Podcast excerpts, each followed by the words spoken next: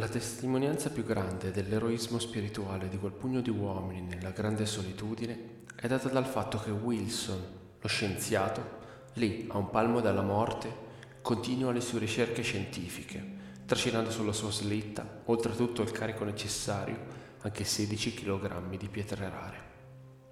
Stefan Zweig Ciao a tutti, sono Alessandro e benvenuti alla quinta puntata del podcast Da qui al Polo. Vorrei ringraziare innanzitutto chi sta ascoltando il podcast che è ancora un piccolo embrione e che sta pian piano crescendo. Grazie mille davvero. Vi ricordo che se volete darmi una mano potete mettere una recensione positiva, ovviamente si spera, sulla vostra piattaforma di podcast preferita o cliccare segui su Spotify. Quindi, siamo giunti alla seconda puntata dedicata alla spedizione Discovery con Robert Falcon Scott Edward Wilson, tra gli altri, e non più Ernest Shackleton, eh, rientrato anzitempo in Inghilterra a causa della sua malattia, lo scorbuto, che lo ha colpito nel corso della traversata della Grande Barriera di Ross. Abbiamo sentito la scorsa puntata in cui la Morning aveva portato dei rifornimenti mentre la Discovery era rimasta bloccata nel pack antartico per diversi mesi. Oggi ci apprestiamo a vedere il secondo inverno polare e tutto ciò che conseguì al rientro della spedizione in patria. L'impresa di Scott, Wilson e Shackleton ha portato gli esploratori a vivere un'esperienza incredibile, a camminare per miglia nel freddo antartico con pochissimi indumenti e al gelo più intenso. Ricordo un paio di cose. Non esiste un abbigliamento tecnico, gli stivali sono in pelle di renna, quando va bene, e la lana è l'abbigliamento più diffuso. Gli stivali, nonostante tutti i trattamenti subiti, si inzuppano tantissimo d'acqua durante le camminate. Molti esploratori polari dicono che forse è meglio che il sole non ci sia durante una marcia antartica, perché il calore, tra virgolette, fa sciogliere lo strato superficiale di neve che quindi va a bagnare gli stivali, bagnando conseguentemente anche calze e piedi. Proprio per questo motivo uno dei principali problemi di salute degli esploratori polari scorbuto a parte, riguarda il congelamento dei piedi, con cancrena e conseguente amputazione delle dita. Ma torniamo a noi. Dopo il ricongiungimento con la Discovery e l'arrivo delle provviste, Scott organizza la seconda esplorazione della missione, la spedizione nelle Western Mountains e nella terra della regina Vittoria. Ora, cosa sono le Western Mountains? Ne ho accennato già un pochino nella scorsa puntata, ma vediamo meglio queste montagne sono la quinta catena montuosa del pianeta Terra, è lunga 3500 km e taglia diagonalmente il continente, da Capo Adare alla terra di Cots. Il nome viene dato nel 1960 dal geologo Warren Hamilton e viene confermato nel 62 dal Comitato Consultivo dei Nomi Antartici, un comitato statunitense per dare i nomi ai posti antartici. Ma perché proprio negli Stati Uniti? Non si sa. Comunque possono consultarsi con altri omologhi di altre nazioni. Comunque, questa catena montuosa è particolare. Le cime dei monti sono ovviamente quasi tutte ghiacciate, ma alcune montagne emergono da questo mare bianco come dei solitari scogli e questo fenomeno, chiamiamolo così, si chiama Nunatak. Sono quindi montagne senza neve o ghiaccio in cui emerge la roccia. E anche oggi abbiamo imparato qualcosa. Nella zona della baia di McMurdo si trovano anche le valli secche di McMurdo, ballate sgombre di neve e ghiaccio con precipitazioni ridottissime che creano un ecosistema unico nel continente. Sono considerati dei deserti anche se all'interno vi sono dei laghi e il fiume Onyx. Ah, se volevate pescare trote o carpe non sono laghi ideali perché non ci sono pesci né altri animali a causa dell'elevatissima salinità Scott vorrebbe quindi ripetere l'esperienza di Armitage dello scorso anno, che eh, aveva trovato una via per salire a 2700 metri e oltrepassare la catena montuosa. Obiettivo secondario sarebbe anche quello di raggiungere il polo sud magnetico, ma non è stato ancora individuato con precisione prima della partenza. Inizialmente ci furono vari problemi con le slitte, ma piano piano si formò un gruppo composto da Scott, William Lashley ed Edgar Evans Lashley, fedelissimo di Scott, è un ufficiale della Royal Navy, mentre Evans è stato un militare gallese, anch'egli presente ad entrambe le spedizioni del comandante Scott in Antartide. Il gruppo saluta i compagni il 26 ottobre. A questi si aggiungono un gruppo di geologi e un gruppo di supporto che seguono il percorso per parte della missione. La camminata inizia superando vari ghiacciai e spaccature nella roccia, fino a raggiungere i 2100 metri. Qui però devono fermarsi a causa di un blizzard che impedisce loro di raggiungere la cima del ghiacciaio. Si fermano, pensate un po', per una settimana, bloccati nelle tende.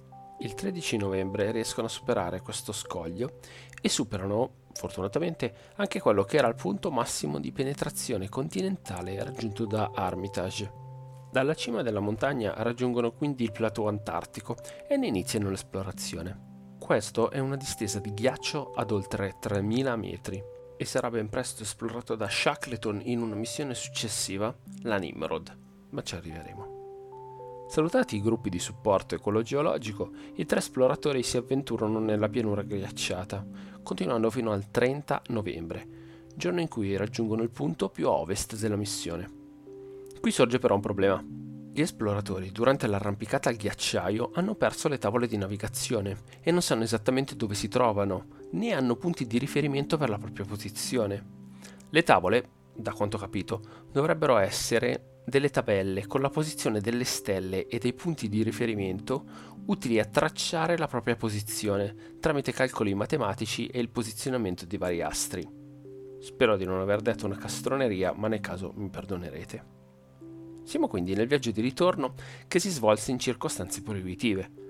Nonostante si sia nel pieno dell'estate, le temperature raggiungono al massimo i meno 25 gradi, mentre la notte i meno 40. La sofferenza, dicono gli esploratori, era massima nella prima mezz'ora di cammino, quando i muscoli erano ancora freddi per la notte e per il clima. Il viso, anch'esso sofferente, con tagli e graffi, non permetteva nemmeno di ridere mi permetto di aprire una piccola parentesi su una cosa a cui si pensa raramente, cioè le necessità corporali. Bernacchi, in uno dei suoi diari, spiega bene o male come funzionasse espletare le proprie necessità ogni giorno quando si è in cammino. Nell'uscire dalla tenda, dopo la sveglia all'alba, pesantemente vestiti, a causa del vento variabilmente intenso e della temperatura sotto zero, si è ossessionati da un vago fastidio che ci si rende conto di dover superare. Non ci sono comodità all'interno di una tenda, di latrine neanche a parlarne. Ci vuole tempo a costruirle e non sono utilizzabili in quanto si riempiono immediatamente di neve che viene sospinta dal vento. I ripari occasionali sono soltanto posti di maggior turbolenza nevosa e quindi rimangono disponibili soltanto agli spazi aperti. Ecco un'altra delle cose da non invidiare alle spedizioni polari. Ma torniamo alla nostra marcia. La mancanza di una rotta ben definita è sicuramente un problema e anche le condizioni meteorologiche sono un aggravante. Scott e i suoi uomini non possono percorrere più di un miglio l'ora. A questo si aggiunge una certa scarsità di risorse che inizia a minare la salute degli uomini. E addirittura Scott ed Evans cadono in un crepaccio, sopravvivendo per fortuna e non ferendosi in maniera grave, ma sicuramente prendendosi un bello spavento. Scoprono quindi la zona delle valli secche di McMurdo, che Lashley descriverà come un ottimo posto per far crescere patate. Il gruppo riesce poi a rientrare alla Discovery il 24 di dicembre, dopo 59 giorni di cammino e 1100 km percorsi. Sono quindi riusciti a trainare a mano le slitte per 23 km al giorno, un risultato sicuramente migliore rispetto a quello della stagione precedente. Se ricordate, questa era una delle idee fisse di Scott, trenare la slitta a mano, e questo confermò la sua convinzione che i cani non fossero necessari, anche perché questa volta proprio non c'erano. Ma non c'era solo Scott ad esplorare il continente, anche i suoi uomini iniziarono delle esplorazioni parallele. Bernacchi e Reutz viaggiarono per 31 giorni lungo la barriera di Ross, verso sud-est, un altro gruppo esplorò la zona di sud-ovest, nella zona del ghiacciaio Kotitz, denominato così in onore del medico della spedizione. Invece Wilson riesce a raggiungere Capo Crozier e la colonia di pinguini imperatore che verranno studiati più da vicino per alcune settimane. Quindi Scott esplora, i suoi uomini esplorano, ma la Discovery in tutto ciò ancora bloccata nei ghiacci. Nonostante la fatica degli uomini che con enormi seghe da ghiaccio hanno fatto due tagli paralleli di 130 metri in 12 giorni di lavoro, la nave rimane ancora a 32 km dal mare aperto. Nel 1904 si vede all'orizzonte un albero maestro e poco dopo un secondo albero. Sono la Morning e la Terra Nova, due navi di supporto che portano rifornimenti per Scott ed i suoi uomini.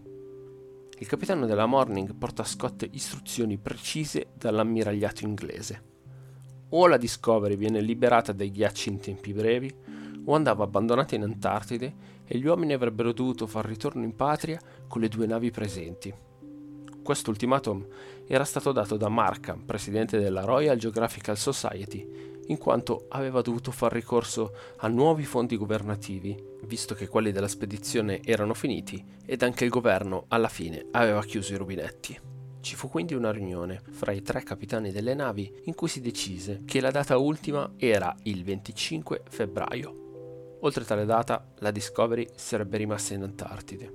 Iniziò quindi una corsa contro il tempo, ma per evitare problemi futuri, Scott cominciò a caricare le altre navi di tutti i campioni scientifici raccolti. Si iniziò quindi ad usare anche degli esplosivi per rompere il ghiaccio, ma questi non erano così efficaci come si sperava.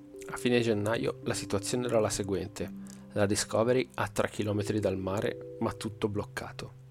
A questo punto lo sconforto raggiunse l'equipaggio, con Scott che il 10 di febbraio sembrava convinto di dover abbandonare la sua nave al tragico destino che l'aspettava.